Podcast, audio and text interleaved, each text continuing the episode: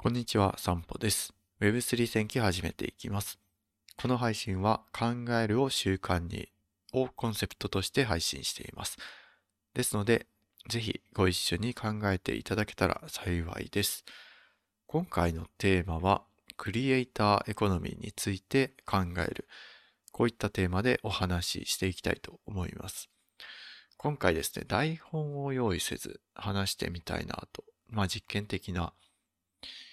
その配信になりますので、その辺だけご了承ください。でですね、クリエイターエコノミー。最近よくこの言葉というか、クリエイターエコノミーについて聞くことが多いんじゃないでしょうか。クリエイターエコノミーって定義的には、えー、クリエイターが社会の主軸となって動く社会っていうんですかね。なんて言うんだろう。クリエイターと個人がつながって、クリエイターが活躍しやすい社会になっていく。そんなものをクリエイターエコノミーと言っているような気がするんですが、おそらく具体的な変化というのは、多分 NFT アーティストさんとかが今いい例になるんじゃないかなと思いますね。NFT を個人で制作している人っていうのは、おそらくオープンシーや他のファウンデーションといったマーケットに自分が作った書いた NFT あ、えー、書いたイラストや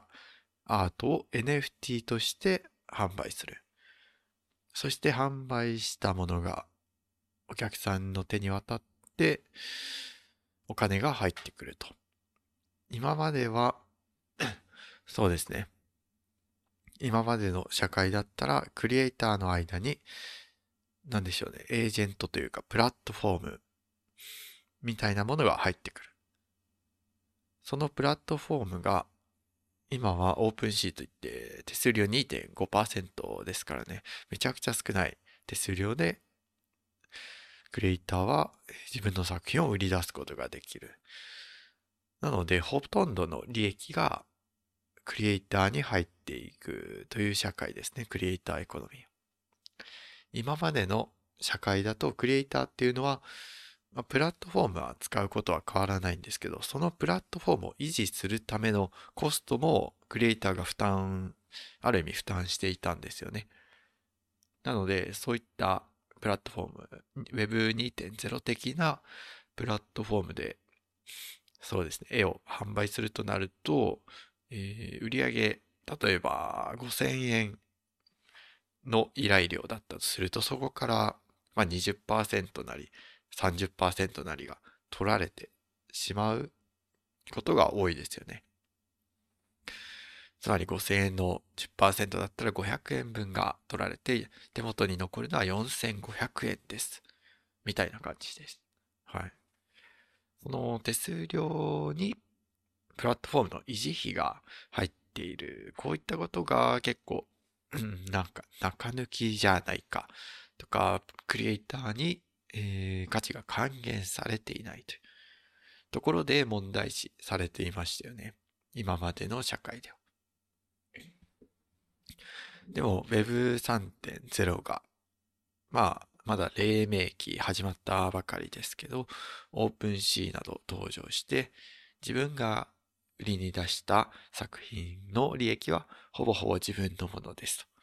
さらにそこから、えー、自分の製品を買ってくれた人が転売したとなったとき、その転売した料金の何パーセントかも制作者側に入ると。常に売れ続けていると常にいうクリエイターにお金が還元されていく仕組み。それが Web3 では構築可能になったと。だからこそ、クリエイターが、えー、作品を作るモチベーションにもなるし、えー、資金の回収というか、そうですね。クリエイターが、その、クリエイター活動だけで食べやすくなる社会ができつつあるのではないかと言われています。これが、まあ、クリエイターエコノミーですよね。そう。で、クリエイターエコノミー。これが今よりずっともっと浸透して普及していったとすると、まあ、全ての人が、まあ、クリエイターと言ってもいいわけですよね。そう考えると。Web2.0 では、個人情報とか個人のデータっていうのを GAFA っていう巨大企業が集めて、それをお金に変えていました。それに気づいた僕たち、まあユーザー側がですね、一部のユーザー側が、これはちょっと違うんじゃないかと。なぜ私たちのデータを勝手に使ってお金儲けしているんですかと。そういう、えー、なんていうんですかね、リスクというか、指摘が世の中に広まってきて、そして Web3 になって、だったら自分のデータは自分で売りに出しましょうという、そういった流れが加速されていますよね。これが全員がクリエイターであるということになります。まあ、つまり自分たちが行動したデータ、これをどう使って価値をつけていくか、自分の行動に価値をつけていくかみたいなとこが、このクリエイターエコノミーの時代には問われてくるのかなと思います。例えば、まあ、先ほど例に出した絵を描いて、それに価値をつけて販売するっていうのは、もう見た目でわかりやすい価値の出し方ですよね。そう。それ以外にも、もしかすると目に見えない部分で、部分のデータ、自分の行動履歴、移動した履歴だったりとか、あとは自分が普段考えている頭の中の履歴みたいな、そういったものにも価値が宿るかもしれません。使い方次第ですね。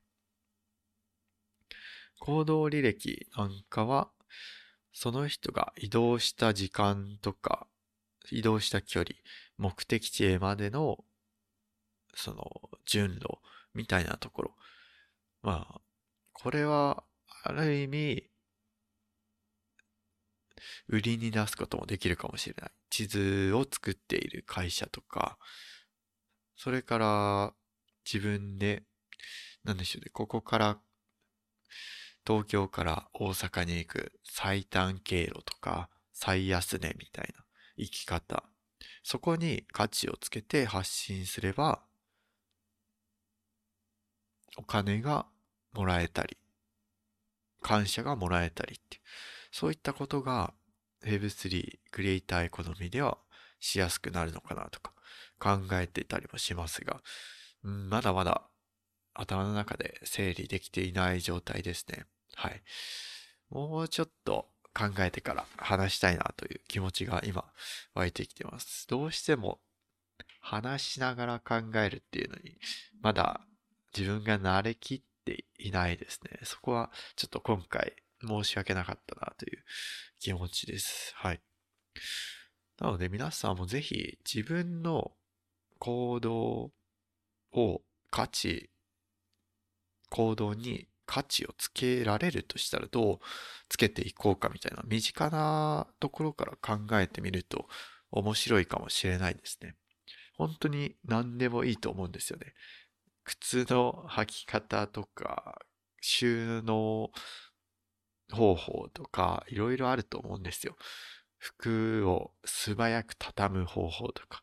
何でもいいんですよね。うん。生活の質が少しでも上がるとか、なんか、本当にニッチな層に届くみたいな情報でもいいと思うんですよね。そういった情報でも発信して価値をつければ、クリエイターが報われる社会が来るかもしれないという、そんなお話でした、今回。はい。よろしければまた皆さんも考えてみてください。ではまた。